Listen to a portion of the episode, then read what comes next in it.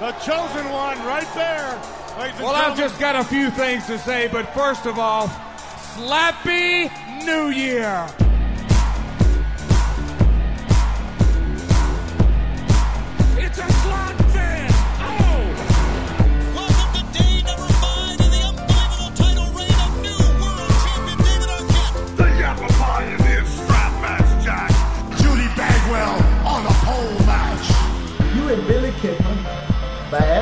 Pole match. Booker T's got the, he's got the belt fell out. Last week on Nitro, I proved to the entire world that at any given time, I could become the WCW champion.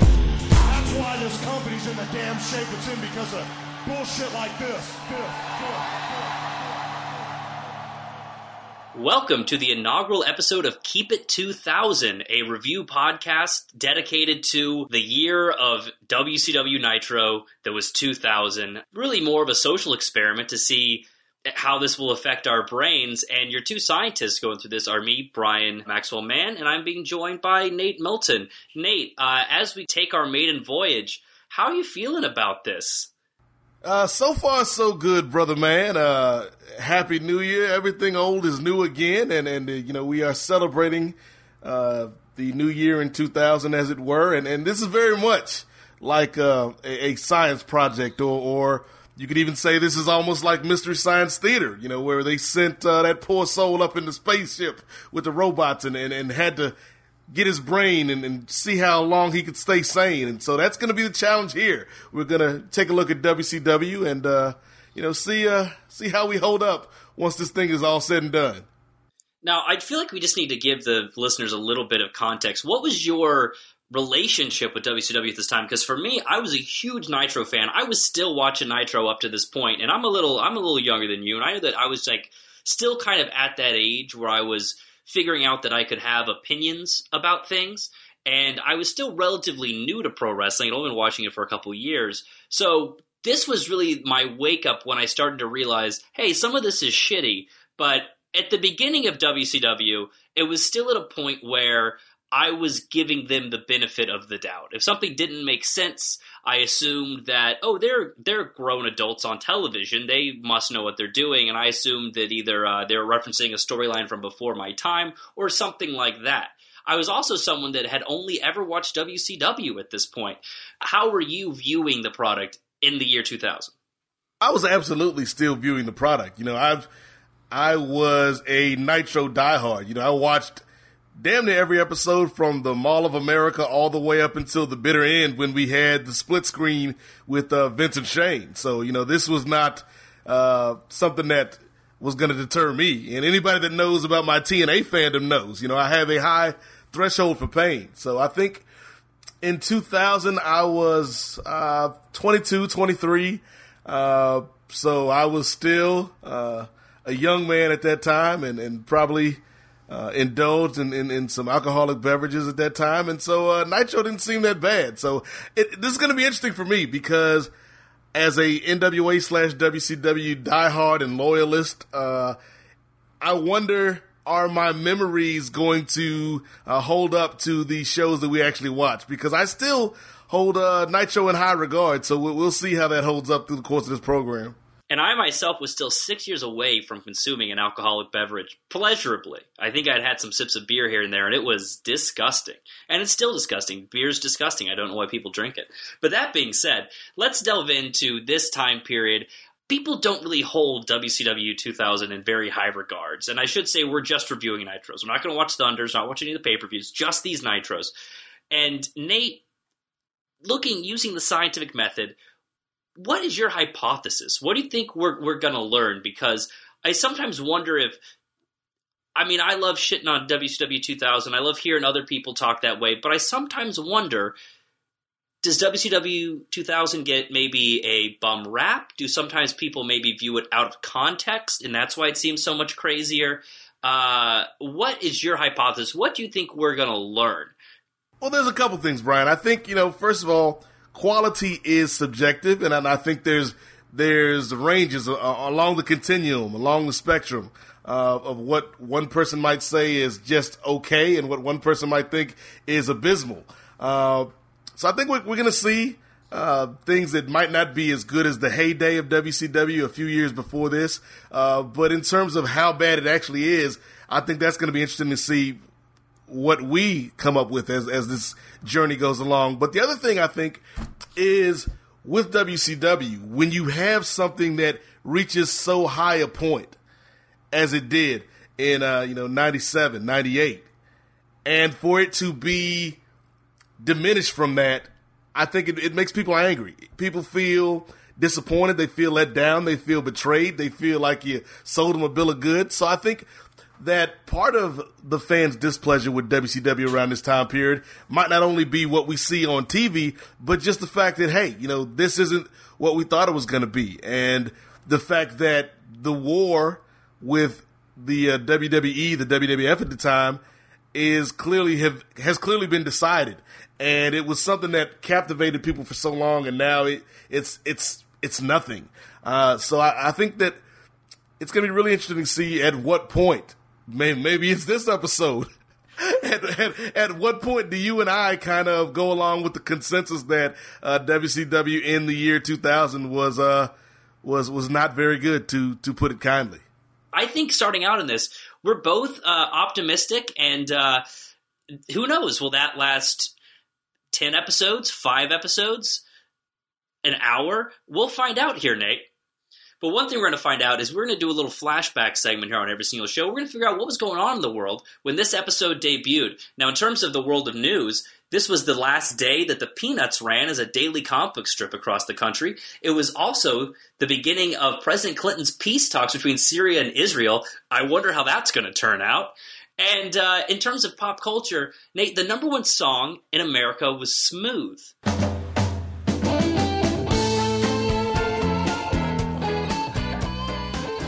Oh, I, I think this might actually be my favorite part of this new show, Brian, because uh, for those that don't know, maybe in addition to wrestling or sports, the thing that I might be most passionate about, and, and honestly, I might be more passionate about this than wrestling or sports, and that, that is music. And so when you talk about Smooth and you got Santana, you got Rob Thomas from Matchbox 20, uh, Supernatural in and of itself was a pretty good album, man. It, it, was a gimmick, of course. You know, you put Santana with all these current stars, uh, but I, I, dug it, man. This was right in my wheelhouse. Uh, and so Smooth, is it the Beatles? No, but I think it, it for a pop song from the 2000s, I, I think it holds up. Supernatural, I'd probably say we have to say that's the most successful of those kinds of albums, right? Because I mean, like uh, uh, Ray Charles did his, but this was kind of like the last sort of like artists past their heyday does a collection with gimmicky collection with a lot of new singers, and this was also the tail end of uh, radio dominance. Uh, the internet started to pick up. Probably within the next year or so, people are going to start being aware of Napster. But this was the time period where simply getting a song played on on the radio could make it a hit. Uh, I don't think an album like Supernatural or a song like Smooth could really uh, capture the zeitgeist like it did uh, today. No, because I think part of it is I think folks might see it as corny, but I also think the way that we consume our music is different, and, and people are so fragmented now.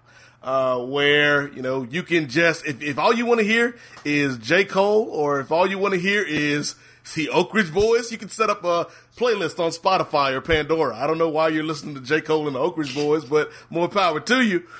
But uh, you know it, it's not like it was back in the day. Like terrestrial radio is has such less power and influence than it than it used to. Uh, so I, yeah, I think this was a really fun record where you had uh, a lot of different team ups. You know, you had uh, Dave Matthews was on here with, with, Santana, so that obviously brought me into the tent. Uh, you had uh, Wyclef uh, before we knew uh, what a scumbag he was. Uh, I said it. I'm not afraid of him. I mean, great musician, but uh, not not a good human being. Wyclef Jean. He's really great at posing with a motorcycle. Though. Yes, posing with a motorcycle, wearing, wearing, wearing bikini draws. uh, but I think Lauryn Hill was on there. Uh, it, yeah, this is a really good record, man. And, and I, I think part of the the hook to it, part of the gimmick was that Santana was kind of so far removed from his heyday in the uh, 70s and early 80s that the kids at that time, and then I was one of them, you know, in, in, in college, thought that was just really cool. And I think the really cool thing about it was, you know, you had Carlos Santana, who was somebody whose heyday was so far in the rearview mirror. You know, you talk about the 70s and, and maybe into the early 80s. So for a lot of the college age kids at that time, which I was uh, a part of that camp, it felt very fresh and it felt cool. And it was, uh, it was a way to be hipster and mainstream at the same time, if, if that's possible, Brian. We've gotten you up to date. You know how things were going in pop culture in the year 2000. Let's see what was going on with Nitro as we were just entering a new year. Now, Nate, do you think we should give people kind of a refresher of where the storylines were at this point, or if we just jump right in and hope they figure things out like we had to? oh man, I, I think maybe we can catch them up a little, but I do I don't. want, I don't want to be cruel. I do want uh, to make one note though, Brian, What? because I think you know we we might find ourselves struggling to find positives as as we go on with this show, and I gotta say, maybe it's just me, but I really like this logo and I really like this intro. Oh, the uh the Here's the thing, I was it literally took me cuz it was like the weird almost like a winged logo type thing. It it had to take me about 2 or 3 months before I realized it was supposed to say WCW. But the kind of the overarching things to know, just a real quick refresher, because I'm sure most people kind of know this if they're listening to this show. But you had Vince Russo and Ed Ferrara had recently come in uh, the previous October and were running the uh, the creative and had made themselves uh, kind of the stars in a weird way. You never saw them, but they were kind of these New York writers that were coming to ruin the show, and they were sort of being blamed for. Uh, it was weird. It's like. They were both making it more of a WWE type product, but then the baby faces on the show were all telling you that the new direction of the product was bad. So I don't know really why you're supposed to be watching the show. Um, but the big storyline at this time period was that uh, just a couple weeks earlier, the NWO had reformed. The NWO 2000 being led by Bret Hart with Kevin Nash, Scott Hall, and Jeff Jarrett. Do you think we got everyone up to speed? I think so. I, I think you hit the key points. You know, uh, Those are the broad strokes you need to know. yeah, we, we we- we've introduced the people to the greatness that uh, is the uh, NWO Silver and Black. Now let's jump in. For me to be healthy after wrestling it, he told me to retire. Previously on Nitro, a teary eyed Scott Steiner announces his retirement from wrestling following a back injury a few months earlier. The future Shoney's manager is interrupted by world champ Bret Hart, leader of NWO 2000. Get your stinking ass out of the ring. Outside the arena, the other members of NWO 2000, Jeff Jarrett, Kevin Nash, are spray painting Sid Vicious's car. Nice little touch-up job. Down in Arkansas, this is how they do their cars.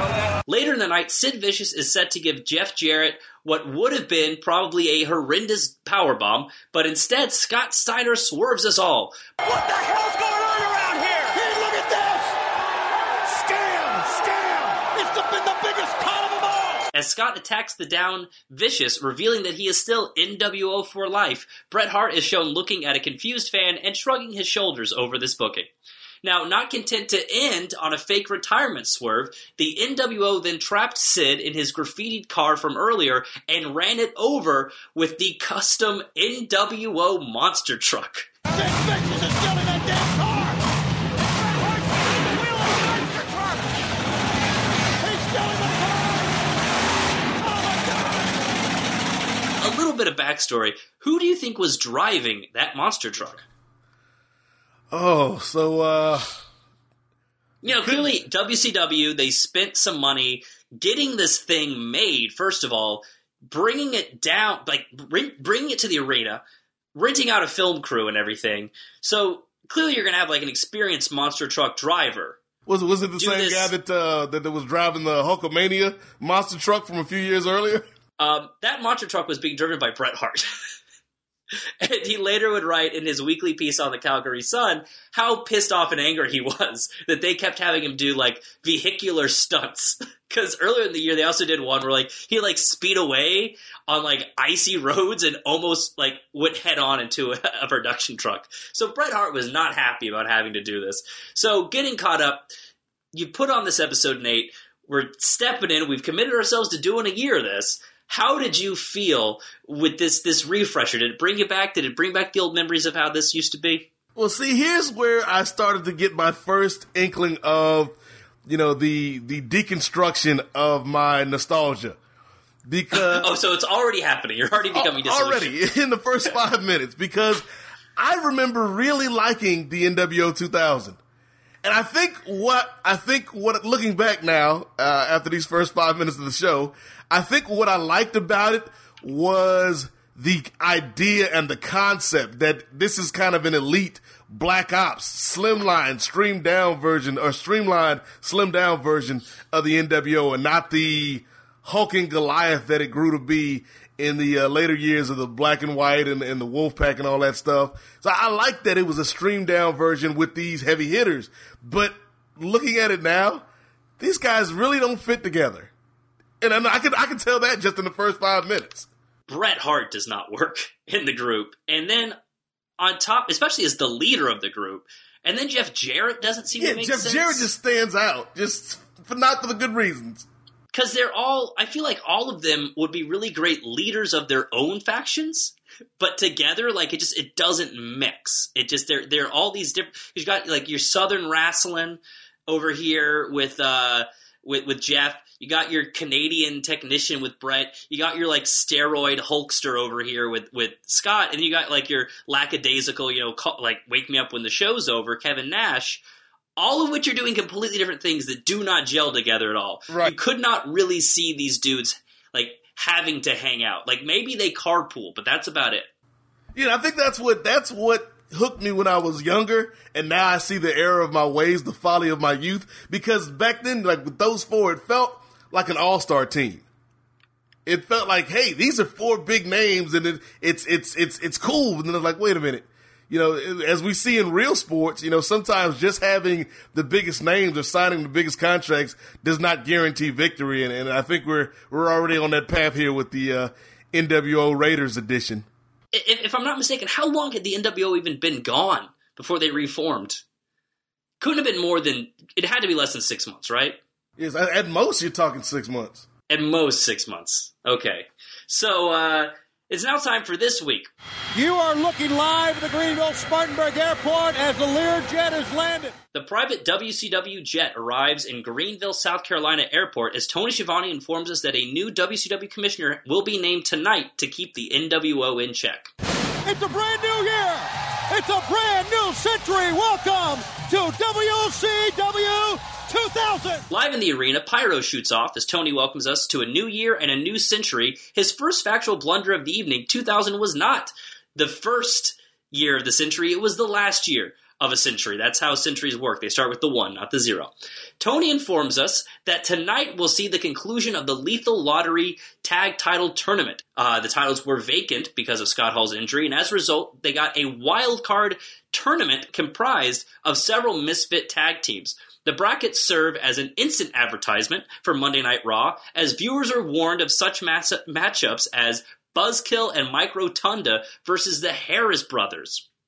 And that lame duck uh, match is exactly what starts it, as Buzzkill makes the first entrance of the evening. Now, who and what was Buzzkill? Well, it was this stoner gimmick that was played by the late Brad Armstrong, whose only purpose was to be a direct ripoff of his brother Brian's Road Dog character. It's me.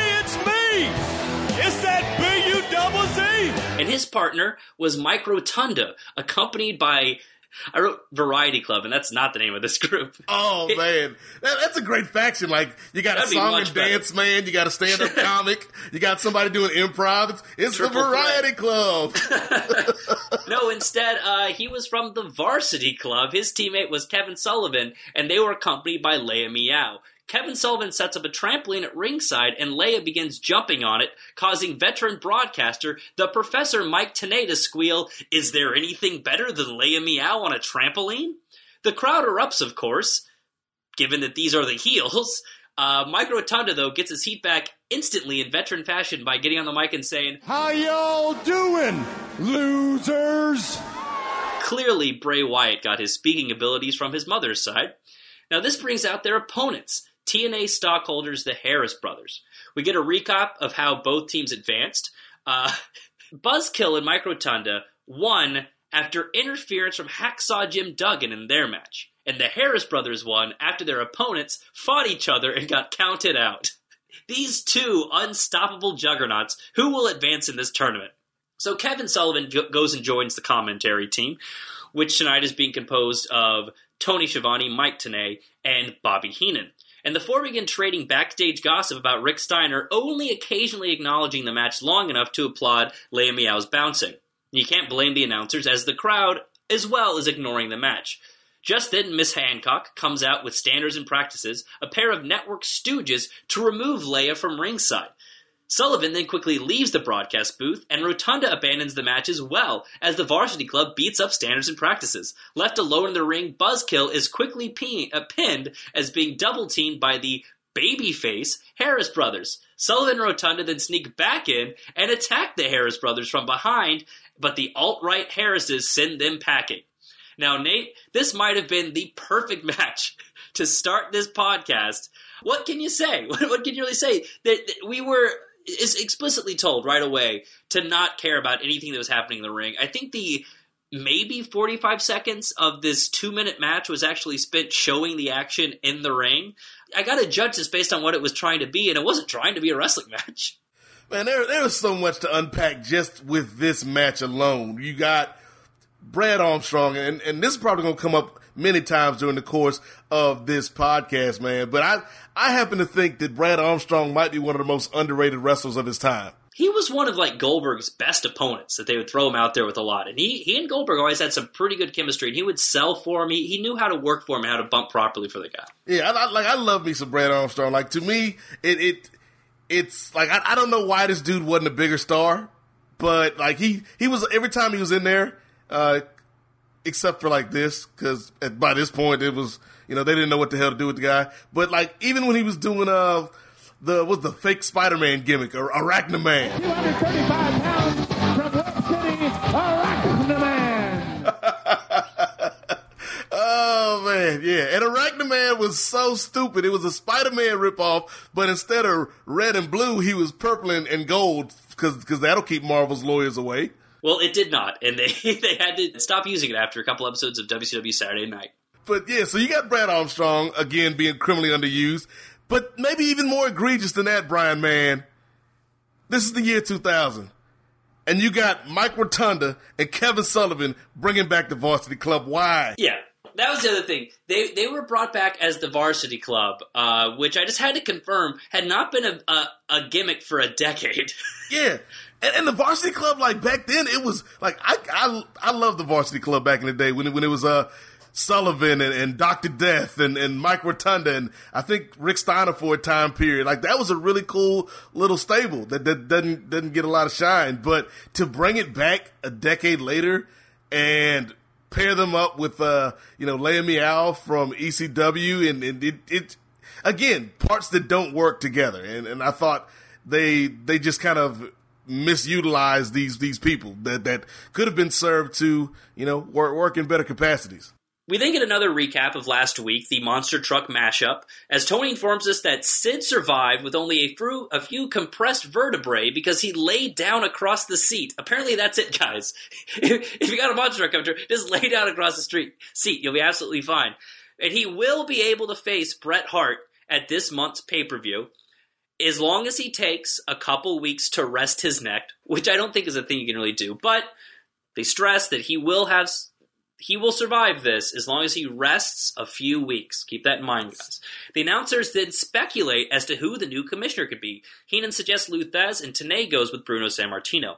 We then cut back to the airport where a limo is now pulling away from the jet.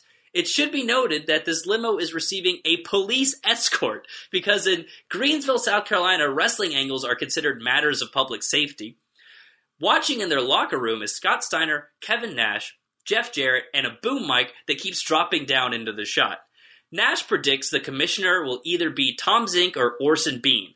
Jeff wonders where Bret is. Then, as if on cue, Bret Hart is shown entering the arena, his NWO 2000 shirt tucked into his mom jeans, and he can tell Nate this is an NWO 2000 shirt because the new in New World Order is underlined. Bret is then attacked from behind by Sid Vicious and his compressed vertebrae as we go to break. Now, Nate, one thing I will say here, um, it's a positive now, I'm going to complain about it later. I like that we were cutting between multiple locations and that the pace was being kept up.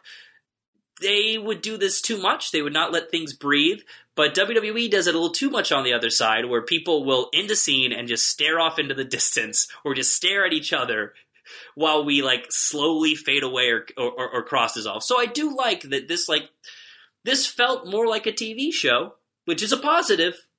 We're looking for those silver linings. Well, and I think you know when when you talk about Vince Russo, like the knock on him has never been that he's boring. The knock has been sometimes it, it's sensory overload, and what we're overloaded with makes zero sense. So I, I think you know from just keeping my attention standpoint, this show kept my attention. Uh, but again, we we're going to talk about whether whether that attention was rewarded by what was put on my screen. Oh no, no, this definitely flew by. I will I will agree with you. Back from break, we get a recap of the beatdown brought to us by Wendy's 99 cent value menu, which is a much better faction than the NWO 2000. Nash and Jarrett check on Bret, but the stubborn Hart says he's fine. When paramedics come to check on the champion, the NWO attacks them because they're heels. Out on the road, the commissioner's motorcade is shown again. Backstage, Mean Gene stops DDP, who is now just arriving. I, I guess Talent saw the bracket for the tag tournament and said, fuck it, I'll show up late. Page says he won't wrestle until he gets his hands on Buff Bagwell. Gene informs Page that he will get his hands on Buff in a no DQ match. It's sold out, but he has to wait until the pay per view. DDP is understandably pissed that he had to show up for this episode of Nitro and blames the talent department for booking him a flight. Page walks off to leave the arena, but is stopped by corporate stooge Curt Hennig, who tells Dallas that the powers that be want him in the ring tonight. Page then decides to just go to the ring now. Was DDP a babyface or a heel? I'm not 100% sure, but I would guess he's a babyface. I thought so too, because he's being pushed around by the corporate stooge, and he does a babyface thing here now, but he's wanting a grudge match against Buff, who I believe is also a babyface. So we think uh, for our next round uh, matchup, and boy howdy, it is uh, PG 13 versus the NWO. Gimmick Challenge Juggalo Tag Team PG 13 come out as we receive a recap of how they advanced last week. They, they had a 10 minute match, which they run fair and square. I'm, I'm kidding. I'm kidding, uh, of course. They lost 2 to 1 against Rick Steiner. Rick Steiner actually beat these two guys himself, but he beat them so badly that the ref reversed the decision and gave PG 13 the victory. PG 13 then made a case for scripted promos as JC Ice said, Usually when we come out to these towns, we got something to talk about. But seeing we're in this nothing happening town, we ain't got nothing to talk about. Oh, oh, wait a minute, Brian. Wait a minute. We we can't just gloss over the the lyrical brilliance that is uh, JC Ice.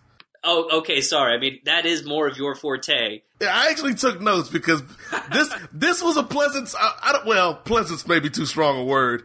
Uh, I was going to say this is a pleasant surprise, but it was just a surprise. I would call it a pleasant or a surprise because based on the fucking look of this guy, I, I he delivered exactly what I was expecting. Well, no, I mean the surprise that PG thirteen was on this show. I'd completely forgotten about this run for them because this is a team that I want to say was pretty big in the USWA, but that would have been what six, seven years prior to this. Maybe.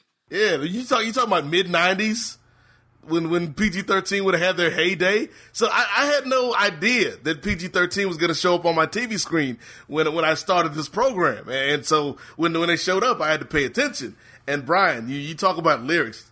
I mean, it's the P to the G plus the one and the three. That means JC Ice and I'm Wolfie D. We ain't playing no games, so you better beware. You don't like us, so what? We really don't care. Like that, he's got bars, Brian. That's, that's hot fire. So rather than their opponents, out comes DDP, who just lays both men out with diamond cutters. DDP leaves through the crowd as Scott Steiner and Kevin Nash come out to collect uh, the easy pin, And there you go. Uh, Steiner Nash advance and spray paint NWO as Jarrett and Hart are shown backstage headed to the ring. So, Nate, you came out pretty strongly as pro PG 13. I, I can't really come out as pro anything in this segment. Uh, I, I guess DDP was was the baby face here. Uh, really served no purpose. this is and this is DDP's only involvement in the show. Like, yeah, it made him look cool, but whatever. Wh- Why did the, the powers that be? Would the powers that be just like needed him out in the ring for some? I, it, it made no sense. Yeah, that, that question was never answered. Why why did we need DDP in, in this segment? What, what did the powers that be want him out there for? But I will say in, in uh Brother Page's defense, like he was like one of the most over things on the show. Like that diamond cutter still got a pretty good reaction. Back from break, the NWO makes their way to the ring, which I'm going to say several times during this episode. The announce team is more or less telling you the new commissioner will be Ric Flair, uh, but more on that later. They're hinting to it. Uh, uh, Okay, a lot. okay, Brian, hold on. They act- Time yeah. out. Time out. Flag on the play. What? Because I need to know, like, why, what, what happened here? Because We'll, we'll when- get into it. We'll get into it. when we it. left the last segment, yeah. the NWO was in the ring. Yes. When we come back, the NWO comes out to the ring. Yes. Why? Why did we do that? Because I don't think Nash and Steiner were willing to uh, stand around in the ring uh, to kill a, uh, a commercial break. so as the NWO makes their way out to the ring, the announce team is pretty much telling you that Ric Flair is going to be the new the new commissioner. Well, I know who I've heard. I'm sure you heard this, Mike. I heard it was Ric Flair. I mean, I just looked over here and I saw a sign here in the crowd in, Greenville, South Carolina, Tony. And I mean, think back. Ric Flair, Greenville, South Carolina. Think back to your history. It makes sense. So Bret Hart says that Sid has no respect and he'll beat him to a pulp at Souled Out. The crowd is half-heartedly chanting Goldberg as Hart hands the mic to U.S. champ Jeff Jarrett. Jeff wishes us a slappy new year and challenges Chris Benoit to a triple threat theater at Souled Out, meaning three matches in one night a dungeon match, a bunkhouse brawl, and a caged heat match. Jarrett says that Benoit is in Japan tonight, so Sid is all by himself. So thankfully, Nate, you and I can delay the Chris Benoit topic for another week. Nash questions the need for a commissioner who will just make more rules for the NWO to break like always. Scott takes the mic and calls his performance last week Academy Award winning. Factually inaccurate. Uh, forget the fact that his performance was on television and thus it was only eligible for an Emmy. That year's Best Supporting Actor Oscar went to Michael Caine for the Cider House Rules. Steiner says his fans aren't in the crowd because his fans are educated people on Wall Street in a suit and tie. And I can call another factual inaccuracy because I've been to a Scott Steiner indie show in New York, and those are not his fans. So all you rednecks, white trash, stand up and bow down to the greatest athletes in the world. Bow down to the NWO. And then you can kiss. Nate, you mentioned it earlier, but these are four different guys giving four completely different types of promos, and they could not have. You might as well have just been cutting to different areas backstage because these did not feel like these were four dudes that liked each other in the slightest. Yeah, they, each guy had, had had his own agenda, and they didn't really flow well together, and it it felt like a marriage of convenience almost. Like And like Steiner's like running down inbred rednecks. It's like, do you realize Jeff Jarrett is in your stable? Like, yeah, there, was there was no cohesiveness uh, besides the fact that they were all uh, wearing those sweet silver and black T-shirts. like Nash and Steiner are both like Detroit guys. They'd been in the Wolfpack. They- Like that, you can kind of it, it's a little bit more, but the four of them together just highlights just highlights how these guys, you know, they they, they, might be running, you know, silver and black, but that's about it. Oh, see, I figured it out, Brian. Now that we've we've talked this out, I figured out why I really liked this group so much when I was younger. It's because uh, I was a subscriber to the WCW magazine, Yeah. and they had a really so, great by the way, so was I at the time. They, well, they had this really great cover, which you might remember, Brian, and it had the four of them on there, and I think the headline was like "Back in Black," and Yep. it was it was a really cool cover, and I think I just really liked that cover so much that it made me think that they were this elite group, which they they they are proving not to be. We then go outside the arena and the limo has arrived. Carolina is Flair country as David Flair, now in his unhinged gimmick, enters with partner Crowbar and his girlfriend Daphne. His tournament uh, opponents tonight are Lash LaRue and Midnight. Now, how did both teams advance? I shit you not here, Nate. Both David Flair and Lash LaRue were placed on their opponents by individuals interfering in their matches. Hey, if it ain't broke, don't fix it. Real tournament of champions we got going on here. Now, out of nowhere, Stevie Ray shows up on commentary. I have no idea where this guy came from. He did not enter, he was just suddenly at the announce table. And he calls Midnight a jacked up hoochie. Bobby asks why Stevie Ray hates Midnight. Stevie says, just because. Bobby follows up and says, but why? Stevie responds, just cuz. WCW creative in a nutshell. So, over the past 16 years, Nate, I'd forgotten how truly awful David Flair was. This guy was clearly in the ring way too early. Anytime he was in the ring, he was just let in, no grace on his feet, had to be walked through like every single spot. And Nate, I'm I'm curious. Uh, this was probably the first David Flair match you've watched in a while, and you got to see three of them on this show. With your mind refreshed, who was better, David Flair or Garrett Bischoff? Oh, Garrett Bischoff by far. Yeah, yeah. Because, because to me, you know, both were were put in before in a major spotlight before they were ready. I think, but at least Garrett, like Garrett, was athletic, and David Flair, bless his heart, was was not. And and I think at least just being an athlete and probably doing some karate, kung fu training with his daddy, Garrett at least had kind of the semblance of you know, making it look halfway decent. Whereas with David, even the simplest bumps just looked looked terrible. And, and, you know, not that I could do any better uh, because I'm no wrestler, but yeah, it it it was a bad spot for the dude anyway. Because I think just having that name attached, there's so much pressure and, and so much expectations that are heaped upon him, and it, it, it was probably unfair to the kid. But yeah, he was he was not very good. This David Flair worked. I think this David Flair worked better as a character than any iteration of Garrett Bischoff as a character. Yeah, the, in terms of a character, I did like you know Psycho David Flair uh, as a character. Just once the bell rung, he wasn't anything special. Whereas it's it's almost the, the inverse with Garrett. Like Garrett was creative player number one as a personality, but once the bell rung, at least he could do some you know some basic moves. Midnight tags in for some short power spots before Stevie Ray pulls her out of the ring and just punches her right in the face. This means that Lash LaRue is now alone in the match, a situation we haven't seen in, I don't know, 15 minutes? We, we just like, we cut camera angles and suddenly Disco Inferno and the Mamalukes are in the aisle. Now, as if nine people were not enough for this segment, down runs Booker T to make it an even 10, who starts brawling with his brother Stevie Ray. In the ring, Lash is holding his own, but the Mamalukes come in and lay him out. Now, the ref doesn't call a DQ because he's on the floor checking on Booker T, who's not even in this match. So David Flair and Crowbar are brawling with each other because they're crazy, you see, and that's just what they do. And Bobby declares, It's Nitro. Anything can happen. Tony says, You've never seen anything like this before, meaning a different Tony Schiavone must have been calling last week's show. And Crowbar then puts David Flair on top of Lash LaRue for the victory. So, yes, the two men who won last week both passed out.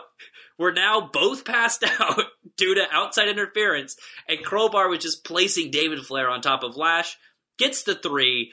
So there you go. Uh, if I have to say positive about this, Nate, um, because the booking of it sort of speaks for itself, I will say I was impressed that everyone hit their cues.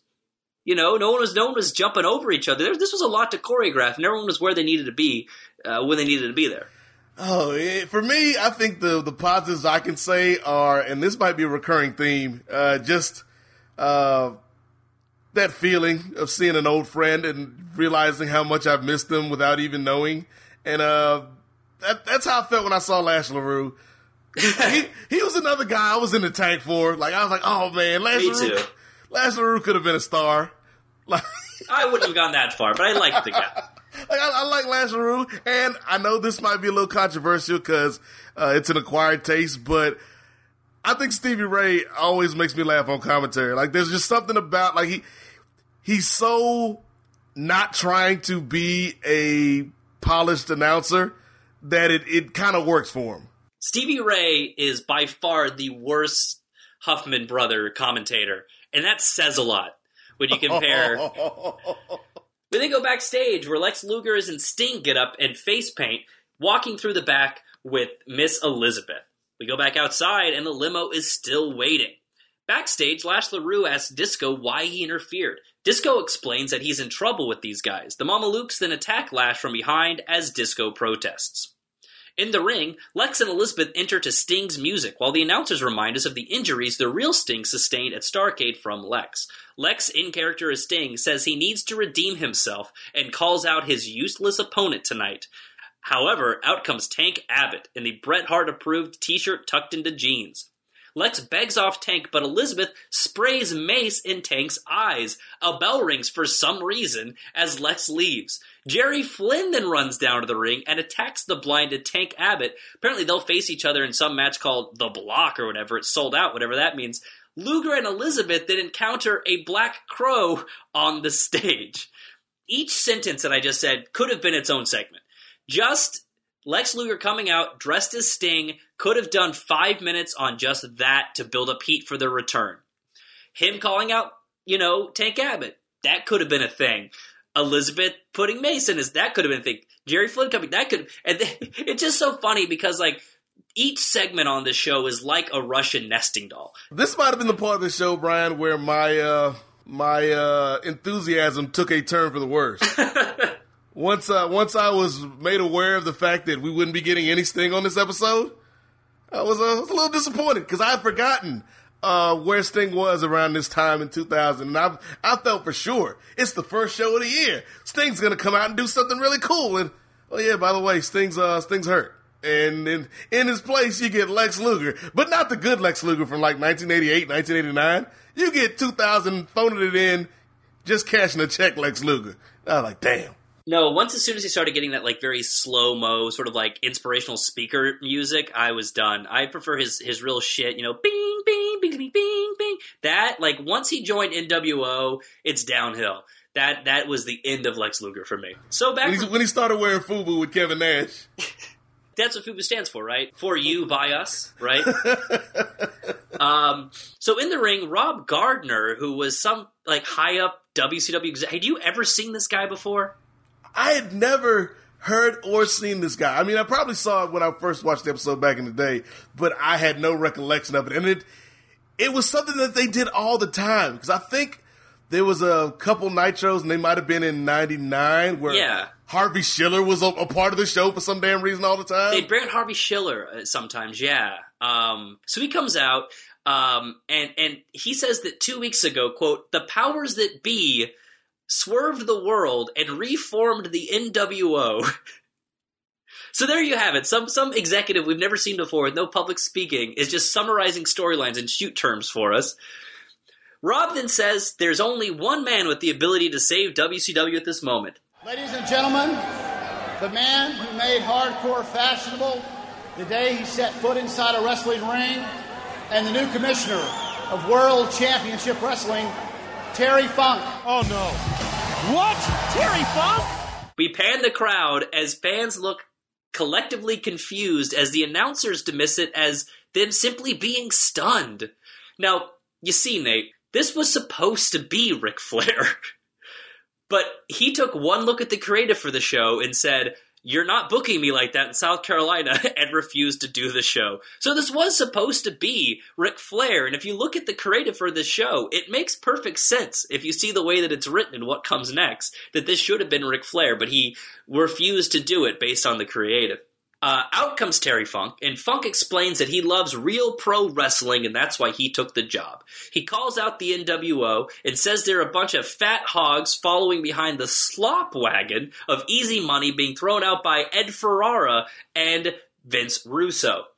Uh, he also saying it was Ed Ferreira uh, rather than uh, uh, Ed Ferrara, but whatever. Uh, Funk says he needs an enforcer and brings out Arn Anderson, who obviously gets a much bigger pop than Terry Funk. The crowd chants, We want Flair, as Arn cuts a damn good promo saying that he fought with blood and sweat while Ferraro and Russo use a pencil and an eraser. Anderson says that guys like Russo and Ferraro, who have never been seen on TV, by the way, send people like Nash and Hart to do their bidding, telling you that the main heels are just setup guys for the writers in the back. Arn says that if you want people like him out of the business, you've got to drag them out by the balls of their feet. Out come the NWO, and Hart says that Funk is over the hill and he offers him an easy way out by joining the NWO. Funk says that he's got all the time in the world and he'll make sure that Hart loses it Souled Out by adding a few stipulations. Funk declares that Hart will lose the belt if the NWO interferes and that Arn Anderson will be the guest referee for the match. Funk then says that Sid will face Jeff Jarrett in a power bomb match tonight for the U.S. title, because I guess those vertebrae are less compressed than they were 30 minutes ago. Funk also guarantees that Nash and Steiner won't win the tag titles tonight. Nash comes back by saying that he thought Funk was dead. Rather than coming to the ring to beat the two of them up, though, he says that Nash and the NWO are going to chase down Arn's godson, Ric Flair, in the back yeah, a lot of that would have made sense had this actually been Ric Flair. Instead, we kind of get the uh, the the the wet fart of Terry Funk coming out, and this crowd not really caring whatsoever.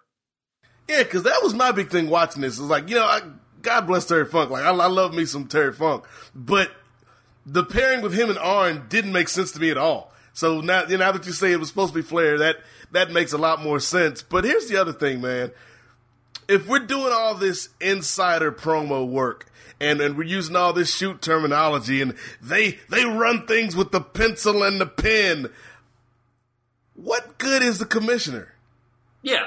What what what purpose do you serve? Like I think the NWO actually made the most salient point. If we're not following the rules now, why would we follow the rules just because you're here? If we go back to even to, to Rob Gardner's thing, is he saying we have these two guys that are writing storylines that are causing the NWO to get over too much. So we're going to bring in a guy who's not going to pay attention to the script on the show and book matches that are then not.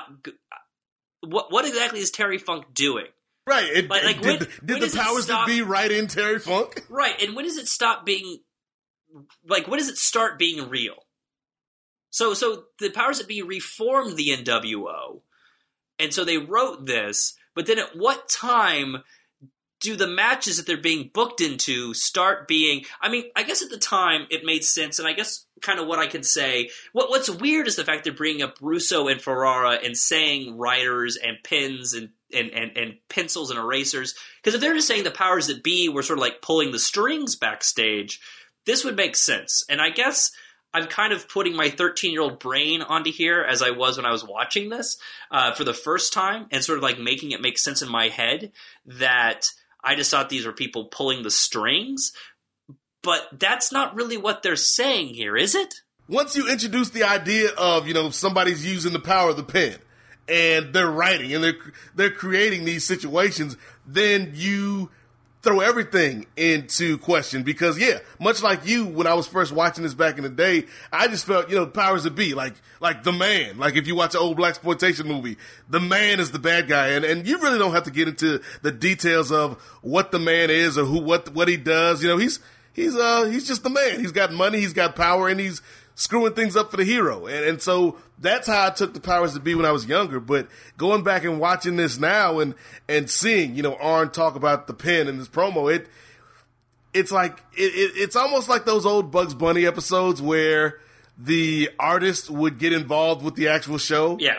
And you've got, you know, the eraser coming in and making Daffy Duck look crazy and, and Daffy Duck's arguing with the guy that's creating the cartoon. It works there because it's a Looney Tune. It doesn't work in this setting where we're supposed to be suspending our disbelief, Brian, and believing that this is actually a conflict happening on the screen.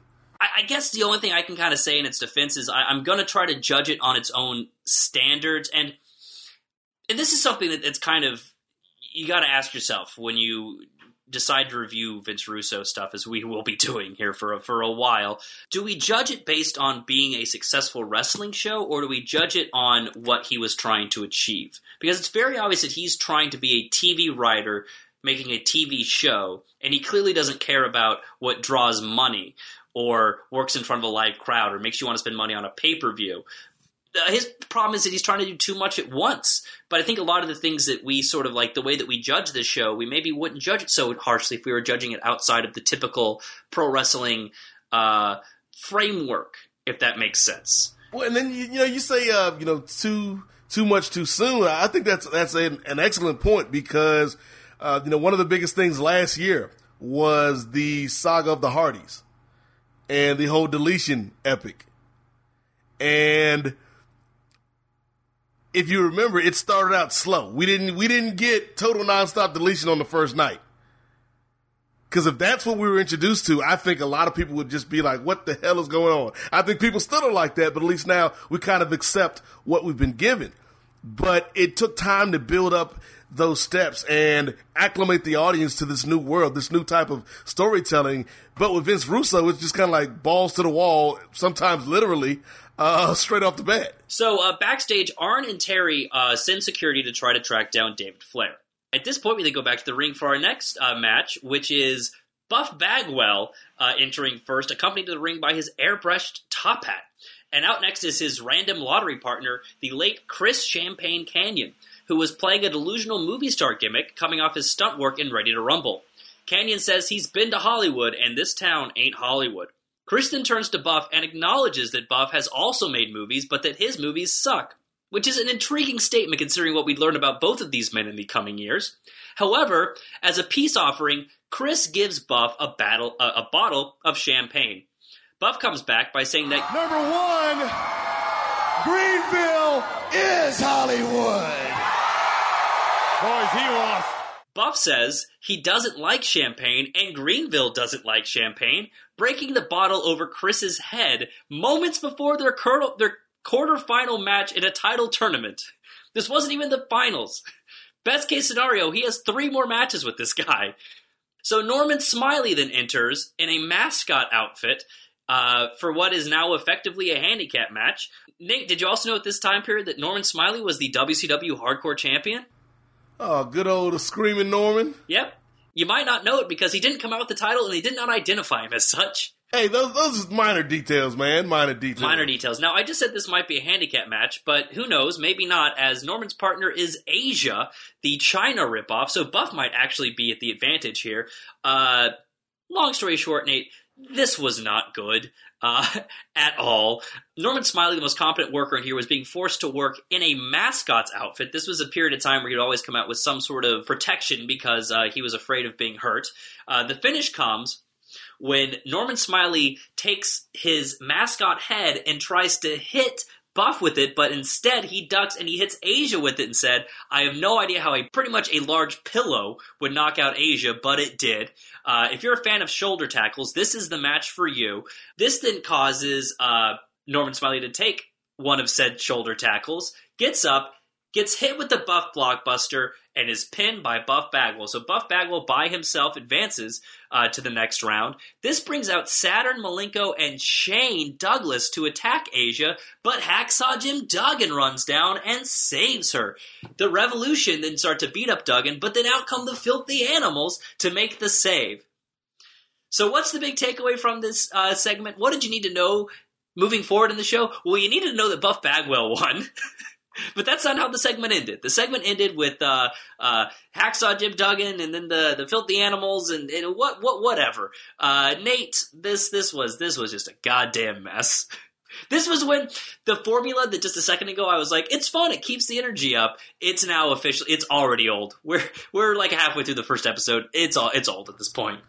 Yeah, and and my saving grace for this segment again was being reintroduced to old friends, and maybe the biggest one in this segment was uh, Chris Kanyon, who is somebody that I I was always a fan of. Like I I thought he his in ring work was always solid, and this character, even though it you know it didn't catapult him to stardom, I actually like the Champagne Kanyon character. I did too, and it was uh yeah, it was clearly a gimmick that couldn't really go anywhere. That was again another problem with the Russo era was that everything was so predicated on humor that you really couldn't take any of it seriously. If you look at the Attitude Era, there was plenty of humor and a lot of people got over with it, but the main event and the people that were supposed to get behind were serious and had a serious edge. I mean, even guys like uh like a like a Val Venis could get serious and could be taken seriously in in, in, in a match in a uh, competitive capacity, but people like Champagne Kanyon, no, could, couldn't get there. Another thing, Brian, that uh, I, I, will give points to uh, Brother Russo on for, um, and this probably was unintentional. Like I, I don't think that uh, Vince Russo is some champion of woman women, uh, but this is the second match on the show where we've seen a uh, female competitor mix it up with the guys. Yeah, but I don't know. So I- that's got to count for something, right? That's po- that's progress. Sure, this wasn't Lucha Underground though. this is Listen, bro, I'm gonna do something very progressive for the ladies. I'm gonna put him in there with the guys. Sure, one of them gonna get decked by Stevie Ray, but it's entertainment, bro. So uh, we go to the back where Arn Terry and the NWO are looking for David Flair. In the arena, the NWO music is heard for what has to be the seventh time so far, and down come Nash and Steiner for a match against the Harris brothers. Now, rather than get on the apron, Steiner decides to just sit down on commentary because he was actually still injured at this point. Nash grabs a bat, distracting the referee as the varsity club comes down and lays out the Harris brothers with chairs. Steiner then comes in to pin one of the Harris brothers for an easy one, two, three. Tony then says, okay, let's go to the back once again. In the back, Daphne taunts Arn and Terry uh, about David's whereabouts. She leaves the room, but then is then snatched by Jeff Jarrett. Back out in the arena, Buff Bagwell comes down for his next match. It's probably conservatively, Nate. How long do you think it had been? I know we just blazed through some of that stuff, but it all happened very quickly. How long do you think it had been since Buff Bagwell had been out in this arena? That's a, like not, no more than like no more than ten minutes. No more than 10 minutes. I say that because he came out and got his full pyro again. this company. this company and money. Kanyon then attempts to sneak up from behind him, but he is attacked by Bam Bam Bigelow out of nowhere, who throws him off the stage and through a table. Pretty big deal. No time to dwell on it though. Uh, as David and Crowbar then make their way out. However, that wasn't enough, as before the match starts, out comes Vampiro. Vampiro uh, argues with uh, I am using the Ed Ferrara uh, pronunciation there. Uh, Vampiro Uh, argues. see, I, I thought I thought you were just tying it tying it back to Buff's uh, pyro. I thought you were going for some type of meta humor there. I was not. I, w- I was. Uh, Ferrara was creeping into my pronunciation, but Vampiro argues with Bagwell, and then uh, and then it appears that Vampiro will now be Bagwell's partner due to his issues last week with Crowbar and Flair. I call shenanigans on this. I didn't realize you could just switch tag partners like this halfway through a tournament. Hey, it's Nitro. Anything can happen, Brian. Vampiro uh, hits a spin kick on Crowbar and then hits a top rope spin wheel kick uh, to uh, to Crowbar. A lot of spin kicks uh, between uh, these two gentlemen here. Arn and Funk then come down to talk to David, and the camera stays on Flair as Vampiro and uh, Crowbar are just absolutely wasting their time actually having a match in the background. Vampiro then comes out to argue with Arn, but Funk punches him. Funk then rolls Vampiro back in the ring. I don't know who I'm supposed to be cheering for here. Back in the ring, Buff then hits a Buff blockbuster on Vampiro for no reason and walks out. Bobby says, There's so much going on, you can't keep up. David crawls in the ring and covers Vampiro for the pin. So the finals will be Steiner and Nash versus Crowbar and Flair, and yet here we are to the finals. No one has gotten an actual clean victory. I don't think we've seen one person actually hit an offensive maneuver one on one and pin the person. I think the cleanest victory in this whole tournament might have been Rick Steiner, who got immediately disqualified. Uh, this was this this was something again. trying to trying to find some positives uh, on this whole thing, Brian. Uh, I guess I guess I'll give a shout out to Crowbar, who was uh, severely carrying the load for that Crowbar Flair. T- He, sure was. he was he was doing his damnedest to to get that act over. So the NWO music hits once again. Bret and uh, Jarrett, I couldn't even remember their names because these guys don't make any sense together. Then bring out then bring out Daphne and challenge David to come find them as they head to the back. Backstage, David and Crowbar are searching for Daphne. We then come to match number eight on a less than two hour uh, show. Uh, it is a power bomb match. Sid Vicious, where it's I know this is supposed to be like a neck brace or a collar. It's not. It's like one of those neck pillows that like old people wear. and it's clearly it's not even big enough to like fit around his neck and it's kind of getting like the velcro's getting tangled up in his like his hair in the back. So he comes out with his neck brace on. And uh, then the NWO plays for 10th time probably like 10th time we've heard the NWO music in this show. And US champ Jeff Jarrett comes out to defend his belt. Now, presumably, you can only win this match by powerbombing your opponent, but it's never actually explained. Uh, after some lackluster offensive and some kicks, Sid's neck pillow is just barely hanging on. Sid chokeslam Jarrett and signals for a powerbomb. Jarrett tex- takes out the ref, and Sid powerbombs Jarrett, but the ref, wouldn't you know it, is knocked down, can't see it, pretty much the way every single powerbomb match actually goes. Sid gets the ref up, but Bret Hart then comes in and attacks him with a baseball bat. So this powerbomb match ends with a DQ. Why it had to be a powerbomb match? Why you couldn't just call it a regular match that could end with a DQ? No idea. Yet more spray paint on Sid. Paramedics didn't come down, and of course the NWO attacks him. So I, I guess the real grudge match they're building up to here is like a four, a four on four tag match between the NWO and some paramedics. This was the only non tag title tournament match on the entire show. Uh, I guess because uh, you really needed some rest for uh, for for Steiner and Nash for the main event. And I think this is part of the, the part of the show, Brian, where I started questioning the philosophy of uh, the powers that be. Uh, not the fictionalized powers that be, but the actual powers that be behind the scenes. Oh, they were definitely making themselves heels based on. If I was supposed to hate the person who wrote this show, they're getting themselves over. and uh, you know, I was like, man, they really are like this. This is very much like uh, modern day WWE. There's no damn baby faces. Like there's nobody of redeeming value to cheer for on this program. Like everybody feels so ambiguous. Uh, and and the one guy that that would have me cheering uh, is injured, and that's the Stinger. Booker T was the most straight up babyface on this show. Yeah, yeah, you're, you're right, you're right. But uh, the DDP, DDP just beat up two, uh, you know, just two struggling meth heads. Uh, uh, Sid Vicious, who like I, I'm, I I'm not Sid Sid, was yeah, Sid was supposed to be a big baby face at this time. Eh, Like he's, I mean, if you're just going by the show, he's supposed to. He's the top face on the show, just by what we've been shown.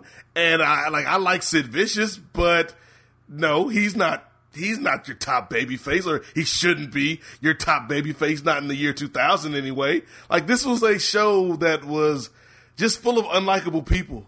Yeah, like there was, and there was also no reason for Sid to even be on this show. Uh, so now it is uh, main event time for another.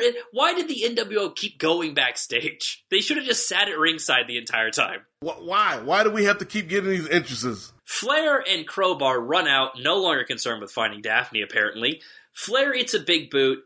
Uh, Crowbar gets sent over the top rope. Steiner, again, he's just straight to the commentary table for him. There's no ref, but the bell rings, and I guess the match is underway without a referee. Uh, Nash is just, he's doing all comedy. It's pretty clear that he's upset that he has to do something even resembling a main event, that he has to work for more than 90 seconds. Does a Stooge's eye poke on Crowbar and a low blow. Then out comes Arn Anderson in a ref shirt with Terry Funk and security by his side. Steiner then gets angry at Tenay for calling a Frankensteiner a Hurricanrana, so move over, John Pollock. Tenay got the talking to first. Nash powerbombs Crowbar, so I guess Nash might be U.S. champion now. Nash goes to powerbomb Flair, but Arn hits Nash with a crowbar. Baby faces galore here. Arn then pulls David on top of Nash, making this the third match in this tournament, the, the third pinfall in this tournament that he has gotten unaware, and gets the pin. David and Crowbar are now the tag team champions. Jarrett and Hart then bring out Daphne and just sort of hand her back to Flair. I guess they, you know, that that's that's their plans done. So Crowbar and Daphne and David Flair run to the back. Because he's crazy, before he leaves, David Flair hits Arn Anderson with the crowbar. He's such a kooky person. Steiner then attacks Funk in the aisle and tosses him to the ring. Bobby says, What a year we got, guys! It's gonna get nothing but better. In the aisle, Hart and Jarrett are attacking Arn and drag him to the back. This crowd, seeing their third NWO beatdown of the night, are just sitting on their hands. Nash jackknifes Funk in the ring. In the back, Arn is thrown into the trunk of a car, and the NWO drive away as we fade to black. This was uh mm. I was gonna say, Brian, that maybe if the team that uh, was winning in the end was a worthy team, that this would have been worth it. But even then, I don't like you could have had the greatest tag team in history. Like this could have been, you know, the the Midnight Express, the Rock and Roll Express, the the Road Warriors, Harlem Heat, whatever great tag team you want to throw in there, the Heart Foundation. Having them win in this fashion still would have been convoluted and ultimately detrimental to me buying into them as a great team. Well, and the element of it being David Flair kind of makes sense had Ric Flair actually been there. But they, Crowbar and David Flair certainly weren't the worst tag teams. Uh, weren't the worst tag team in this tournament. And none, none of these teams were over, it seemed either. Well, because it was all uh, makeshift teams. Like that was the whole thing. It's like there were a couple actual existing teams. Like uh, you had the Harris brothers in there. Uh, you had Nash and Steiner. That was it, right? Like I can't think of it because all the other ones were like, oh, Uh, PG 13, you can't forget them. oh, good point. PG thirteen should have taken this. hey, you joke, but I, I, given the circumstances that you know, you, Ric Flair's not there, I'd say you'd probably get the same response if, if PG thirteen was in that main event. So yeah, so this episode ends with Arn Anderson presumably being uh, kidnapped. Uh, the reason why Ric Flair did not want to do the creative in the show was because he did not want to be beaten down and left laying in Charlotte in uh, in in South Carolina at the end of the show. So you know you can't. What made it so bad was they, uh, Tony Schiavone, a couple times made reference to what I think, and, and a lot of people might think, is one of the greatest Nitro moments ever that occurred in this building the year before. Yep. When uh, Ric Flair returned uh, and and gave that great promo, damn near shooting on Bischoff. Fire me! I'm already fired. Fire me! Uh, and, and Tony kept bringing it up. One year ago, folks, Ric Flair made his return in this very building, but he's not here tonight. something we're going to do each time is, uh, you know, we are being positive here, but we're, we're going to have to really each episode we're going to identify a silver lining, something that we did straight up think was actually decent and good. I'm still pondering mine, Nate. But, but Nate, what was your what was your silver lining for this episode? uh, my silver lining, besides the intro, which I still love, like just something about that stock industrial music with the logo and the Nitro Girls dancing around a pit of fire for some reason that just works. It screams 2000. Uh, but I would say my silver lining would be uh, the amount of young talent on the show. You know, a lot of times WCW was criticized for relying on the old guys or the WWE cast-offs, and yes, there was some of that on this on this particular episode. But you had some young talent. You know, people like uh, people like Lash had people like David Flair and Crowbar. You know, young guys getting more opportunities. Uh, Oh yeah, no, a lot of people were definitely using their uh, creative clauses at this point to not show up. Chris Chris Kanyon getting a little bit of a shine on this show before he got put through a table. You know, we we saw some of the younger guys getting getting uh, some love. Uh, I don't think they were put in the best positions or or even the best uh, gimmicks, but that that would be my positive for this week. That uh, you know, it's not the same old same old. I'm trying to think of like who had one segment that ended up well for them because every segment either ended with someone else coming out and stealing the attention or them being beaten up from behind. Uh, like even like Buff Bagwell single-handedly winning a match by himself was uh, immediately undercut. Who, honestly, let me think this through. Other than the NWO, I think the I think the babyface who came out on top the best was maybe Jerry Flynn. oh, Jerry Flynn. Jerry Flynn's up there. Buff Bagwell. I'll say Buff. Uh, uh, no, uh, Bam Bam Bigelow. His little beatdown wasn't so bad. Um, I will. I will say a silver lining that I liked was DDP. Clearly not scripted, but felt real in his backstage interview. I, I kind of like that he threw that line in there, like that they had a terrible. Ta- they had a terrible uh, travel department, and like, why did you book me to be here tonight? Which was probably his real thoughts. You you flew me here for this one damn segment. And uh fuck it. My silver lining is Rob Gardner. I thought that he uh he brought a real believability and that's what that needed to be. I gotta say that was actually something that always, even back then, you know, felt a little bit more real on WCW than it did on WWF programming. The the corporate authority because we there was a structure with Turner and later with Time Warner and AOL that you're like, okay, yeah, these guys probably do have to answer to somebody. Uh but but yeah, this is uh this is the end of this. And I guess just uh checking in on our experiment, Nate. How's uh how's your head feeling? What's your thoughts or fears as we kind of go down this road? I wasn't too much of a fan of this episode, but I think that a lot of that can be excused just by the fact that we had to get this tournament out of the way. And I'm, I'm like, I'm not the biggest fan of, of, of tournaments in general, uh, particularly when you do them like in, in, or do the bulk of them in one night. Uh, so that, that didn't, uh, really set my world on fire. Uh, but much like the country figured out, uh, around this time back in 2000. You know, before that, everybody thought that the world was going to end or society was going to collapse and, and things would never be the same again. Uh, and then, you know, come January, uh, we were like, okay, we're, we're still here. It's, it's going to be okay. That's how I'm feeling right now, Brian. Like this episode wasn't the greatest, uh, introduction to Nitro in 2000, but I have hope. I'm still optimistic. Uh, you know, that man called Sting, he's going to get healthy. He's going to come back. And uh, I think we're going to have some good episodes down the road. Is that what you think happened? Everyone was so afraid of the Y2K bug, they just didn't bother writing a writing this episode. They're like, oh, oh, just do the rest of the tournament and just put NWO in every single segment. You joke, but that, that look, that, that was a real thing. Like I remember people like the attendance for uh, church services and and and uh, temple and synagogue, like they rose because people were legitimately scared about Y2K, and then it turned out it was all just a a big promotion for Chris Jericho. I remember, yep. of course, uh, we all remember the ball dropped and then Chris Jericho came out. Uh, yeah, I mean, for me, this episode, um, I'm a little wary of uh, heading down this road. I'm hoping that maybe when again the next next week's episode is not a tag title tournament. We're we're not going to be getting um, so much repetition, but at the same time, I feel like that actually gave this episode some structure that future ones won't have.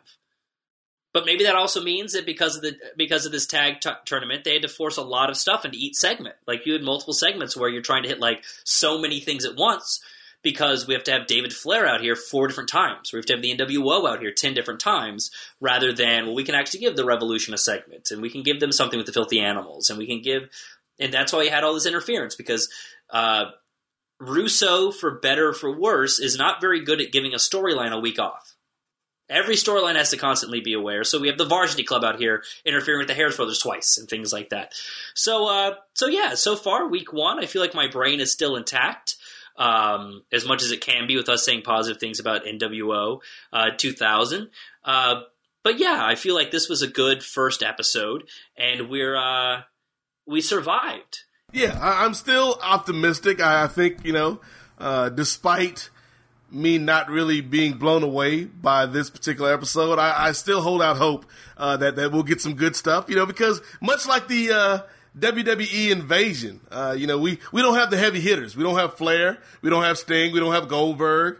So I, I need my heavy hitters on deck before I can truly grade this show. I don't know if it can really hold out.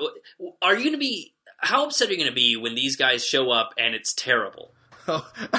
I, I, I have a feeling because I do remember some things that happened this year. I, I remember some terrible things involving uh, Sting and Goldberg and and uh, Flair and people like that. So I I know it's not all going to be good, but I do think the first episode we get to where, where they show up, I'll I'll probably be happy at least for for that one week. I'm also curious. At this time period, did you attend any of these nitros?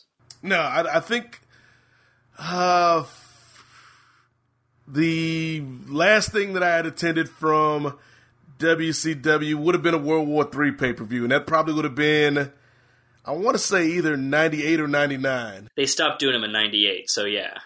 Yep, so yeah, that, that was the last live uh, event I'd attended. Well, for me, uh, there is a nitro later on in this uh, in this run that I'm at, and I'm in the fourth row, and you can see me the entire show. So that's something to look forward to, everybody. Uh, but in the meantime, what you guys got to look forward to is more of this. Uh, we will be doing this entire year, as we said, just the nitros, not the thunders, not the pay per views. I could not sit through three hours of this, and I could not sit through uh, the C-listers uh, getting squashed by a sting painted Lex Luger every single week. Uh, so, Nate, that's what people have to look forward to. And how about you give them some words of wisdom to go out on? All right, Brian. Uh, I think this is a fun first week, uh, and your mileage may vary on the fun, but uh, we hope you dug it, and we'll see you back here uh, next time. But I'm going to leave us with the words of the great group TLC. Uh, shout out to Chili, because she's probably listening. Much like one of their hit songs, this episode was unpretty. And you can buy your hair if it won't grow. You can fix your nose if they say so. You can buy all the makeup that Mac can make. But if you can't look inside you and find out who I am too, you're gonna be in a position that makes you feel so damn unpretty. Keep It 2000 is a live audio wrestling production. Executive produced by John Pollock and edited by Brian Mann. Theme song by Chris Urbanovich. For more shows, check out liveaudiowrestling.com or subscribe on iTunes. Why this company's in the damn shape it's in because of bullshit like this. this, this.